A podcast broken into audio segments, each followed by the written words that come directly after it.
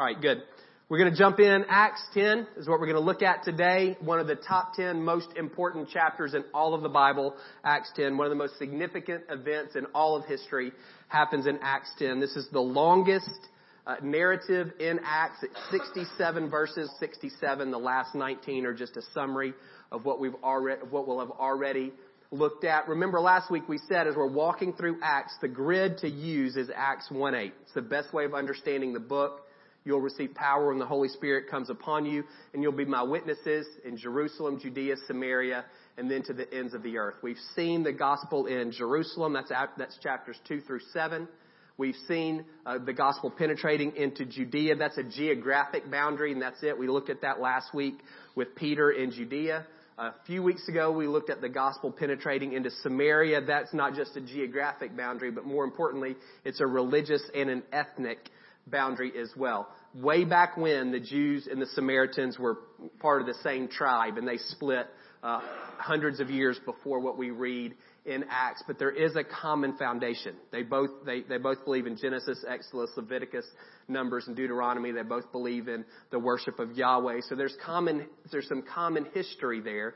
But there's been a lot of animosity and hostility, and in Acts eight we saw Philip particularly breaking through that and the gospel being established in Samaria. Today we're going to look at really the floodgates being thrown open for the gospel to the world. This is not just geographic boundaries, these are significant religious and ethnic boundaries that are crossed today. It's a radical re, uh, understanding of what it means to be the people of God or what God is expecting of his people. The question that underlines Acts chapter 10 is do you have to be a Jew in order to follow Jesus? And we all know the answer is no. I don't know if we have anybody in here who has Jewish heritage. If we do, it's, it's a minority.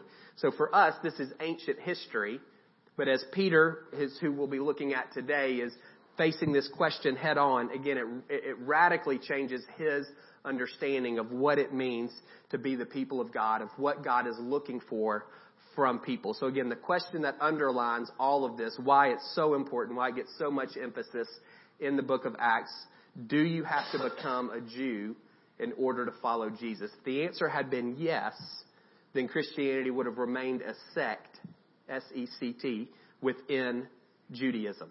Never would have broken out of that kind of Jewish subculture. But because the answer is no, which is what we'll look at today, Christianity truly is a global faith. So we're going to start in chapter 10, verse 1.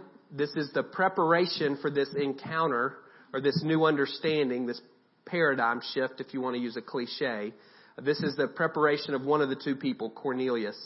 At Caesarea, there was a man named Cornelius, a centurion in what was known as the Italian regiment. So he was a soldier in charge of a hundred soldiers. He and all his family were devout and God fearing. He gave generously to those in need and prayed to God regularly. One day at about three in the afternoon, he had a vision. He distinctly saw an angel of God who came to him and said, Cornelius. Cornelius stared at him in fear. What is it, Lord? he asked. The angel answered, Your prayers and gifts to the poor have come up as a memorial offering before God. Now send men to Joppa to bring back a man named Simon who is called Peter. He's staying with Simon the tanner, whose house is by the sea. When the angel who spoke to him had gone, Cornelius called two of his servants and a, and a devout soldier who was one of his attendants.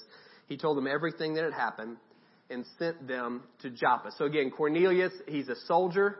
Uh, he's a Gentile. He's a God-fearing Gentile. So he's someone who worships God from a distance. He's not a full convert to Judaism. He's not been circumcised. Most likely he doesn't follow the Jewish dietary guidelines. He's not allowed to enter very far into the temple, if at all because he is a Gentile. But there are three marks of a faithful Jew prayer, fasting, and giving to the poor. And we see Cornelius in this one verse. He's doing at least two of the three.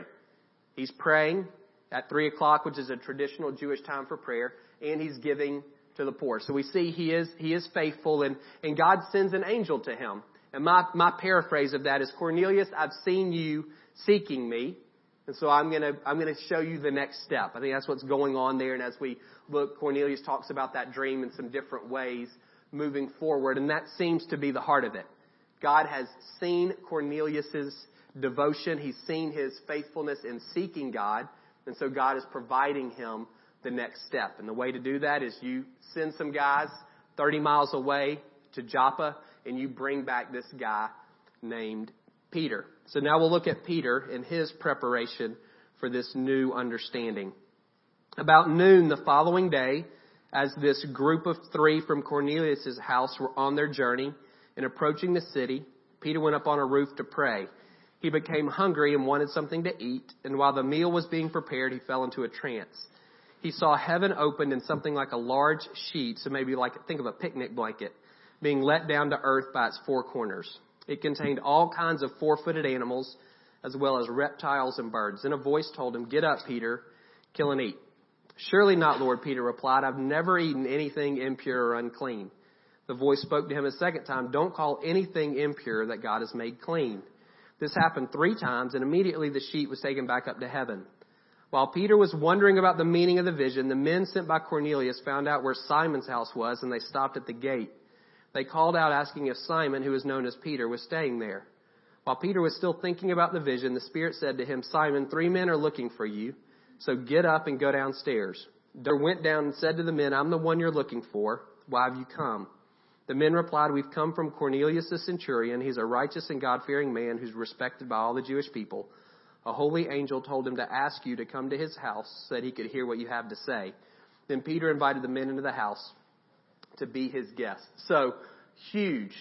Again, not, doesn't necessarily strike us as a big deal. So Peter goes up on the roof. It's a flat roof. It would be cooler up there. Common for Jewish people to go up on the, on the roof to pray. And as he's praying, he sees a vision. In the vision, a picnic basket or picnic blanket comes down. He sees all kinds of animals. Now, if you want to, this afternoon, if you want something to do, read Leviticus 11. It'll help put you to sleep, but you can see the background for Peter at this point. Hundreds and hundreds and hundreds and hundreds and hundreds of years, generation after generation after generation after generation of his followers, his ancestors, followed Leviticus 11, which says, here's a list of food that you can eat. It's called clean.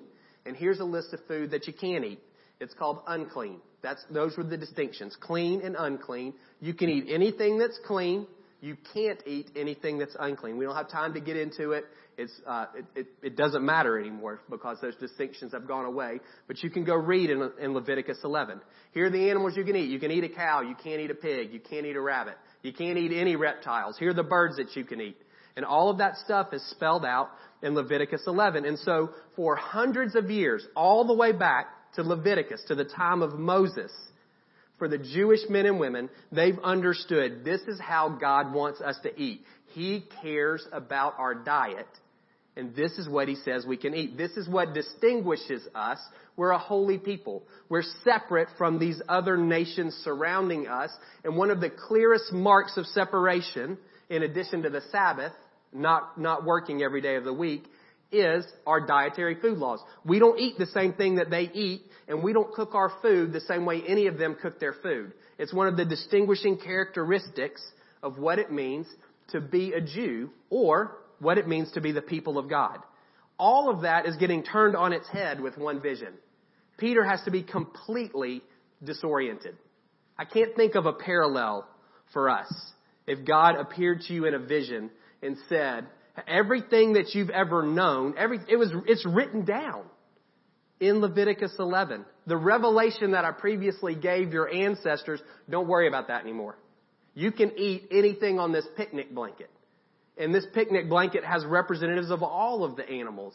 Even though in Peter's mind, he's like, half of those things are unclean. I, I've never touched that stuff before.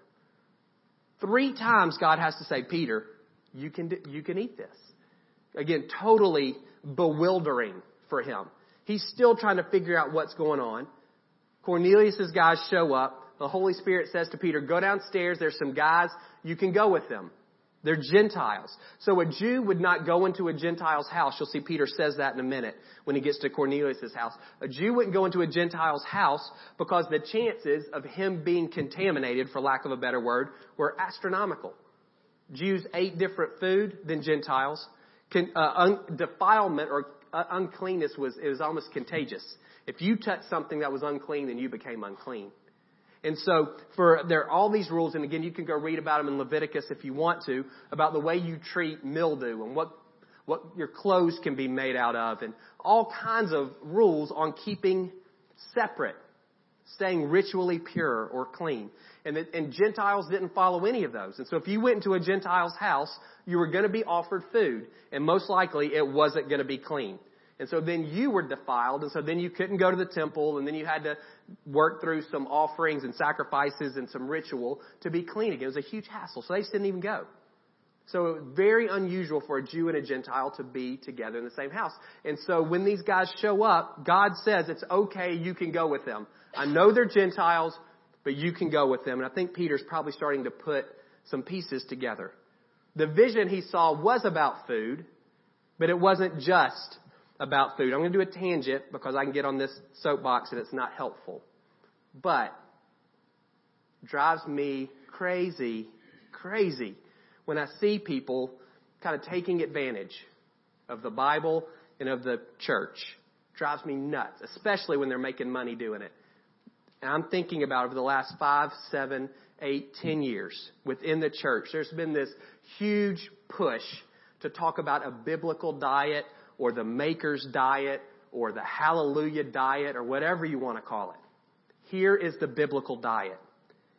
Kill and eat. That's it. That's it. There, uh, there is not one. There's not one. The Old Testament law has been done away with. There were foods in the Old Testament that God said you can't eat. He said don't eat bacon. But the reason he said don't, we don't know why he said don't eat bacon. It's speculative for us to try to figure out why. But I can just about guarantee you that the reasons why he told the Jews were not to eat, not to eat bacon had much more to do with them being distinct with, from the nations around them and had nothing to do with modern Western notions of health. That didn't enter into the picture at all. He was trying to separate his people from the nations and so he said, here's the menu. Here's what you can eat. This is what differentiates you from them. He wasn't, he wasn't concerned about what we feel about health, if that makes sense. You can eat whatever you want. That's the point. Some of you eat like four things, and that's okay. You can do that. 100%. You are free in Christ to eat dandelions and pine bark, and you can do that. And you can eat rattlesnakes and squirrels. It doesn't matter. It doesn't matter at all. You can eat everything off the processed food aisle. He doesn't care at all. What this tells us doesn't matter what you eat. I don't want to move down that road too much because I can. Some of you have allergies and aversions, and it's different. Pray for God to heal you, and you you be smart about what you put into your body for sure. Some of you are super health conscious, and that's okay. You just make sure it's health conscious and not vanity. Vanity is a sin. Carbs are not. So you make sure. I'm serious. You, I don't want you here. You eat what you want. Don't hear me. I don't need any, anybody coming up after the service and saying, this is why I eat what I eat. I don't want you to feel guilty and I don't want you to feel condemned. I want you to feel free. Free. There is no, sin is missing the mark. There is no BMI chart in the Bible. It's not there. So I don't know how your weight fluctuating becomes a sin. Gluttony is a sin. 100%. I don't know what it means to be five or eight pounds overweight. Who decided? Again, you be as healthy. I don't want you thinking or buying into this idea that there's a biblical way to eat. And then what always comes behind that? Here, buy this book and buy these DVDs. And here's some supplements. And here's some food. It's uh, just don't. Or if you want to, you can. but God doesn't care. Does that make sense? Everybody good? Did I offend anybody? You're not going to raise your hand anyway. If I did, you can see Kim. And she will she will help you know my heart behind what I'm saying. Uh, let me show this show that picture. Look at this. So this, these are traditional Christmas meals. So all of these people are celebrating the same thing, and the point is that food is cultural. It's not biblical in that sense. Food is a gift from God. It has a very cultural uh, flavor to it. Not, that wasn't a good use of words. So Puerto Rico, That's what they eat for Christmas. They roast a pig. In Portugal, that's, that's candied fruit dessert. It's nasty. They eat codfish and roasted potatoes. Look at this thing right here. You know what that is? That's the head of a sheep. Ooh, that's what they eat on Christmas. They say start with the eyeballs and the ears because they're the softest. So you can keep that in mind if you're ever in Norway on Christmas. Greenland, you know what that is? Whale blubber in whale skin. And the nastiest thing that they eat, how about this? Y'all know what an auk is, A-U-K? Little bird? So they take baby auks and they stuff them in a seal skin, like a seal carcass, and bury it. And when they die and start to rot, they dig them up and that's what they have on Christmas morning. Merry Christmas. So, can you imagine? But God doesn't care. He doesn't care. Food is cultural. In Eastern Europe, no dairy, no meat on Christmas. They're observing a fast. A lot of fish and a lot of grains. All that's just to say that it's all cultural and I want you to be free. So you be free. You eat organic or you eat carnivore or anything in between. I just don't want you to think that God is is backing a meal plan and that makes you do this. Food is a gift from Him and we're meant to enjoy it. And for many of us, it's a burden. It's a burden. It's not a gift at all. And our lack of a better word, relationship with food is a huge, you think about it all the time.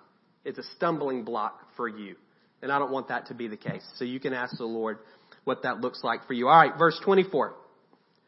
The next day, Peter started out with them some of the believers from Joppa went along. We know from chapter 11 it's six guys. So six guys are with Peter. The following day, he arrived in Caesarea. So this is the fourth day since Cornelius had his vision, or had the angel appear to him.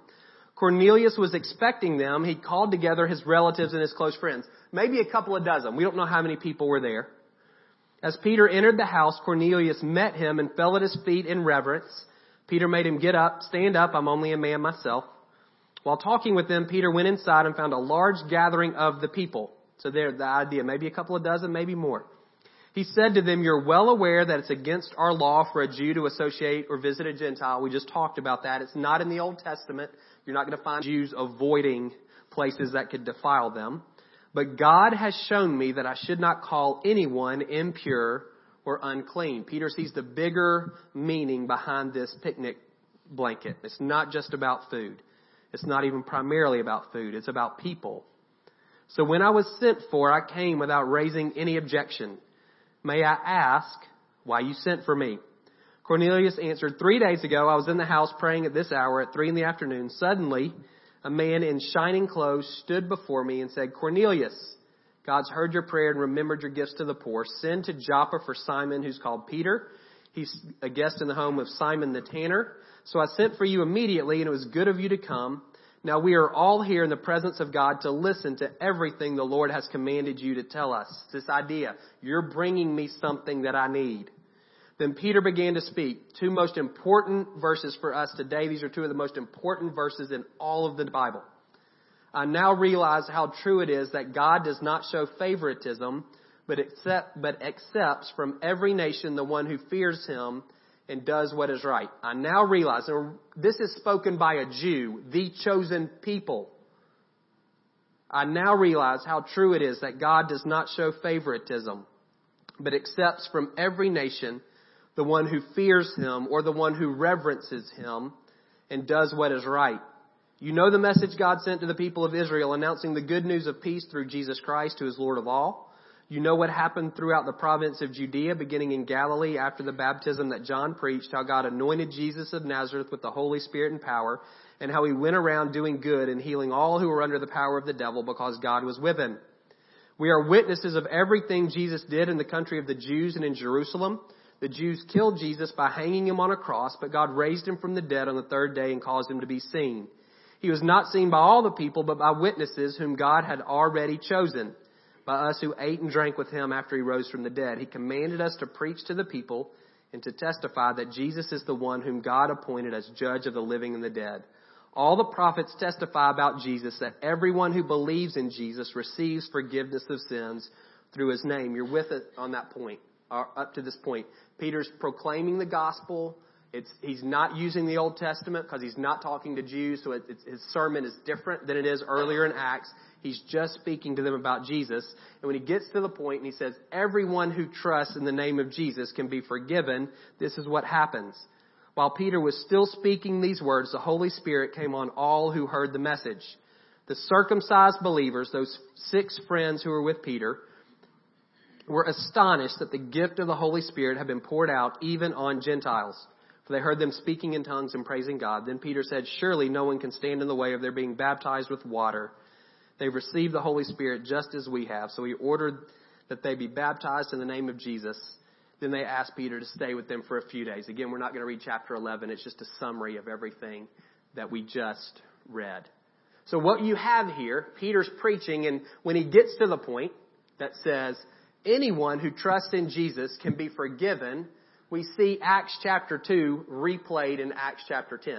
In Acts 2, the Holy Spirit is poured out upon 120 Jewish men and women, and they speak in tongues and they praise God.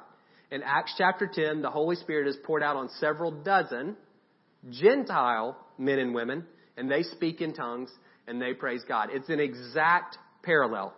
Peter even says that when he's explaining this in Acts chapter 19, he, or Acts chapter 11. He says, the same gift that we got, they got.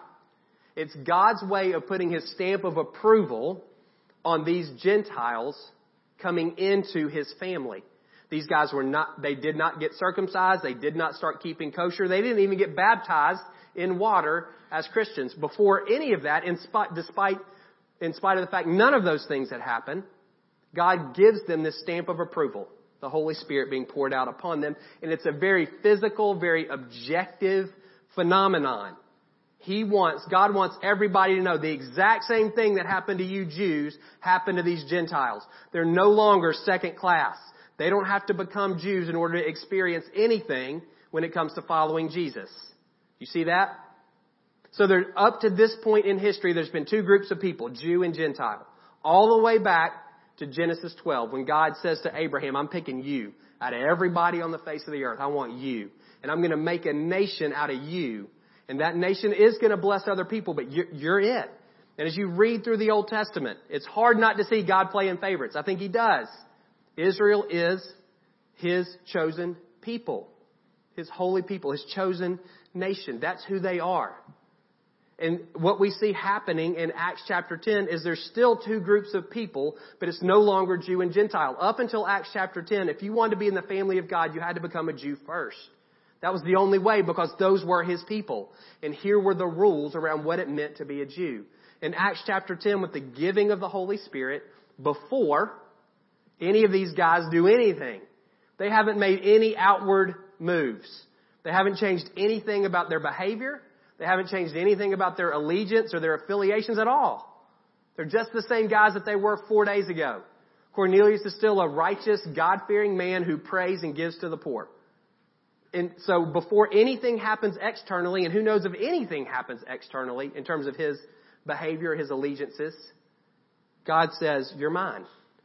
First Chronicles 16 says, God looks throughout the earth for anyone whose heart is fully His. That's who He's looking for. That's what we see here. Peter says, I get it. You don't play favorites anymore. You're looking for people who fear you and who obey you. And that's what these guys are doing. And the stamp of divine approval is the giving of the Holy Spirit. And so for us, again, ancient history, for Peter, it's this radical reorientation of what it means to be the people of God. It no longer means that you have to watch what you eat. That's not what distinguishes us as the people of God anymore. What distinguishes us is the presence of the Holy Spirit in our life. No longer do you have to jump through any hoops in order to be included in the family of God. All you have to do is believe in Jesus and you can be forgiven.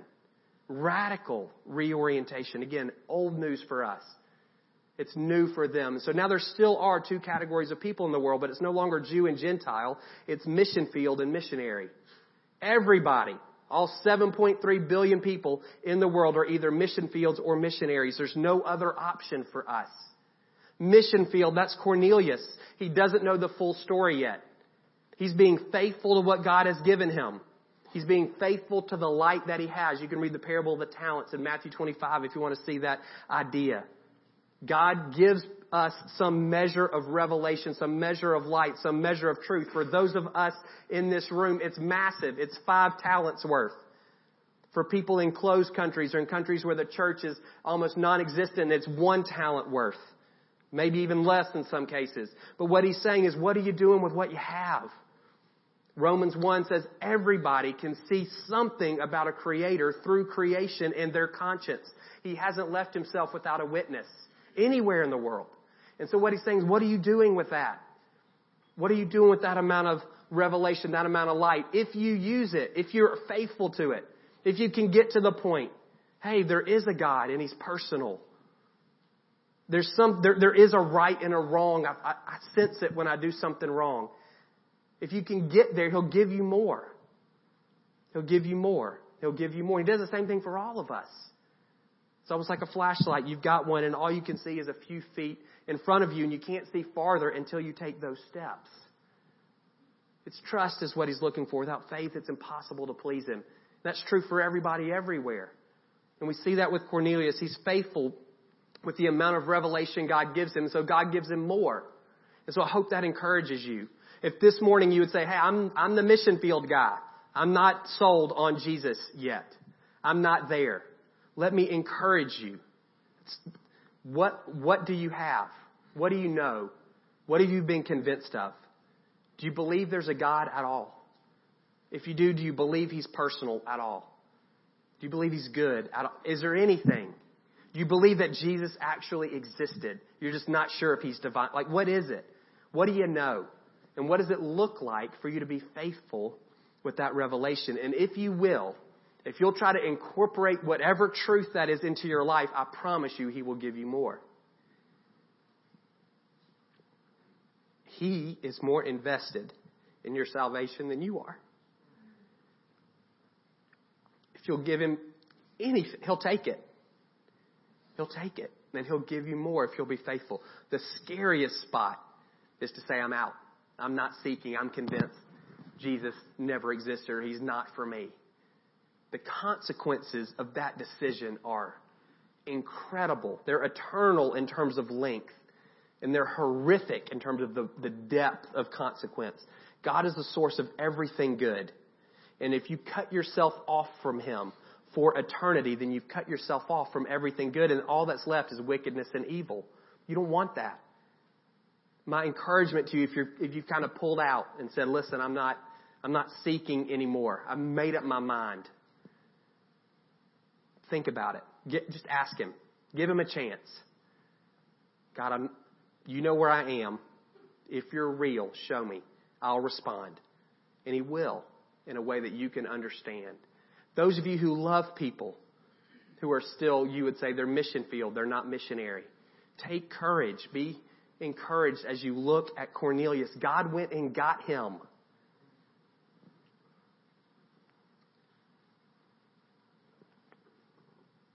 He'll do the same for your people. He's active. He never takes a day off. He's never on vacation. 2 Corinthians 4 says the enemy has blinded the minds of unbelievers. And that's what we're praying. God, open their eyes, remove the veil that's been that's covering their mind that the devil has put there. We never have to say, God, go. He's already on the move. He's pursuing all of these people who you love because he loves them more than we do, Jesus. That we still have that, we still live in this reality of being faithful to light that we have, but we shift and then we become missionaries. And that's Peter. He crosses significant boundaries to get to Cornelius. It's only 30 miles geographically. It's from here to the moon for him in terms of his understanding. He's never gone to a Gentile's house before. You don't do that. He's never eaten with a Gentile. Like, what are we, everything for him is kind of crashing down. He's this new reality that God is, doesn't show favorites. He's just looking for people who fear him. Massive boundaries or hurdles, however you want to see that, that Peter has to overcome to be the one to fill in the blanks for Cornelius. And that's where most of us are. And so the question becomes very quickly, how am I, how are you participating in what God is doing in the world? He is on the move. He is grabbing people. He is pursuing people. He's revealing himself to people and he is looking for folks like us to partner with him in that. He needs someone like Peter who's willing to go to Cornelius' house and say, This is what I know about Jesus. I don't even know why I'm here, Cornelius. Until I show up, I don't even know why I'm here. Other than the Holy Spirit led me here. What do you want? This is what I want. I want you to tell me what you know. You know something. You've been given something. How are you using that to further God's mission in the world? You can pray. Please do. Best thing I've done in the last five years was six months ago. I started praying five days a week. That's not to pat me on the back. Just telling you what I do. Praying five days a week for people who don't know the Lord, specifically for people in this city that don't, and generally for the nations.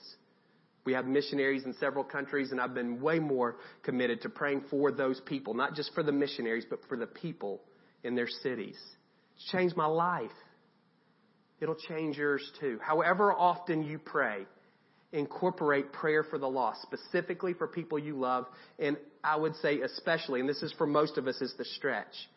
Pray for the nations. Two thirds of the people in the world don't have a clue. They don't have a clue. One third's never even heard. Two thirds are, are not, they're not in the family, at least. That's billions and billions of people. Let's begin to pray. You can grab a card from one of our missionaries. You can get a book. It's called Operation World. There's a thousand ways you can pray for the nations, but begin to do that. And whatever your, whatever prayer looks like for you, I'd encourage you. Give. Everybody in here, don't hear this as guilt but a challenge should be supporting at least one missionary. You can do it.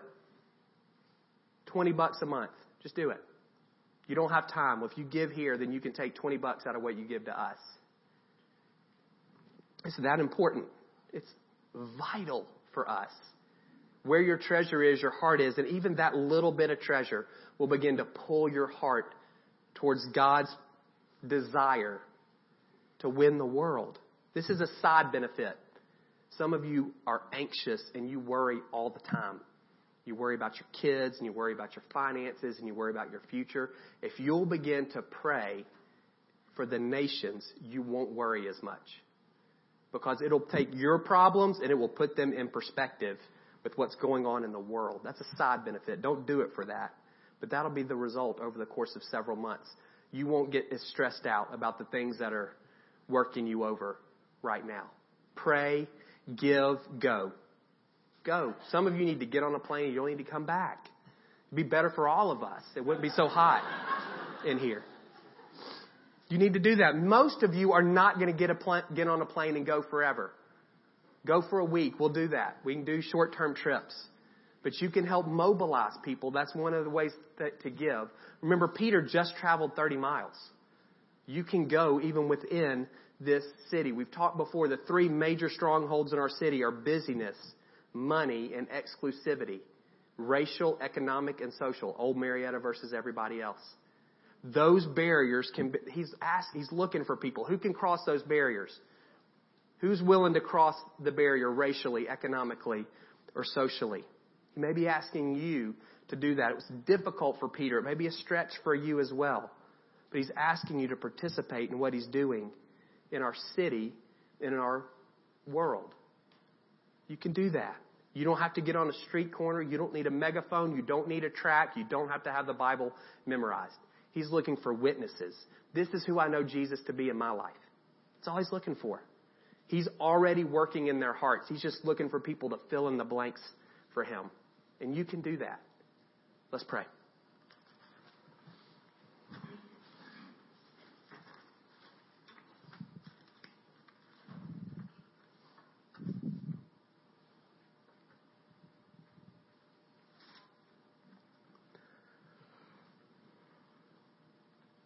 I was reading this book. It's called, it's interesting. It's written by a Southern Baptist guy. We're not Southern Baptist. He's a mega church pastor. We're never going to be that. But they do some things really well. This is so interesting to me. It's located, um, it's got a lot of college students from Duke and North Carolina, I think, that attend his church. And so every year in May, he says to them, Will you give me a blank check? Will you let me help you determine where you need to move to pursue your career?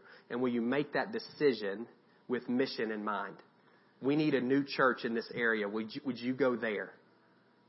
that kind of idea. And I was reading that going, who thinks that way? Who thinks that way? Who bases where they live on where the gospel needs to be proclaimed? We think of that only in terms of the 1% who are international missionaries. We never consider that for ourselves. That idea that says, God, your, your mission is more important than anything that I'm doing.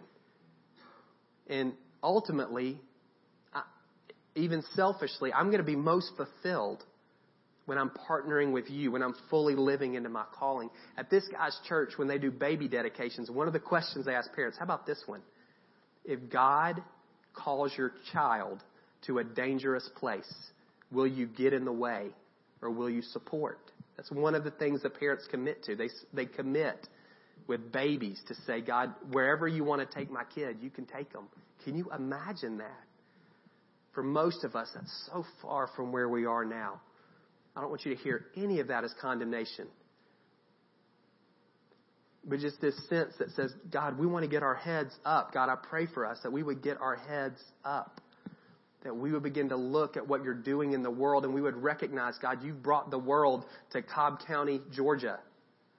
You've brought it here. Drive down Powder Spring to East Cobb. We can see the world is here. God, what do you want? How do you want to use me? Pray that in your heart if you're willing. God, what does it look like in my family for me to pray what does it look like for us to give? What does it look like for us to go? Students, simple. When you go to lunch tomorrow, what does it look like for you to go?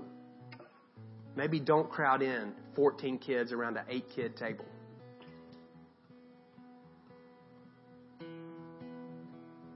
Adults, what does it look like for us? Cross racial, economic, social barriers. God, would you speak to us? Would you lead us? Again, guilt is a terrible, terrible motivator.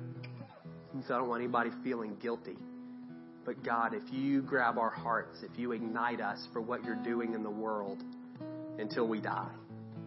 So God, would you captivate us with your great love, not just for us, but your great love for others? Would you move us with compassion? to break out for me as an introvert, to step out of my introvertedness at times, to engage, and at other times as an introvert, to relate to people in a quiet way.